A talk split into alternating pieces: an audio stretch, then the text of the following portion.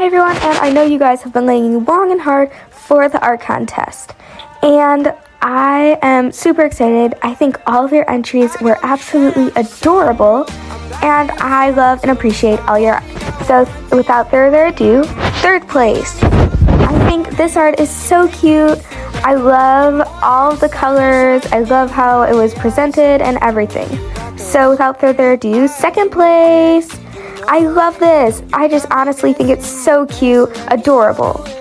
So, first place goes to this one. I love it. I love the rainbow. It's absolutely adorable. I honestly, I was just obsessed with it. So, thank you guys so much.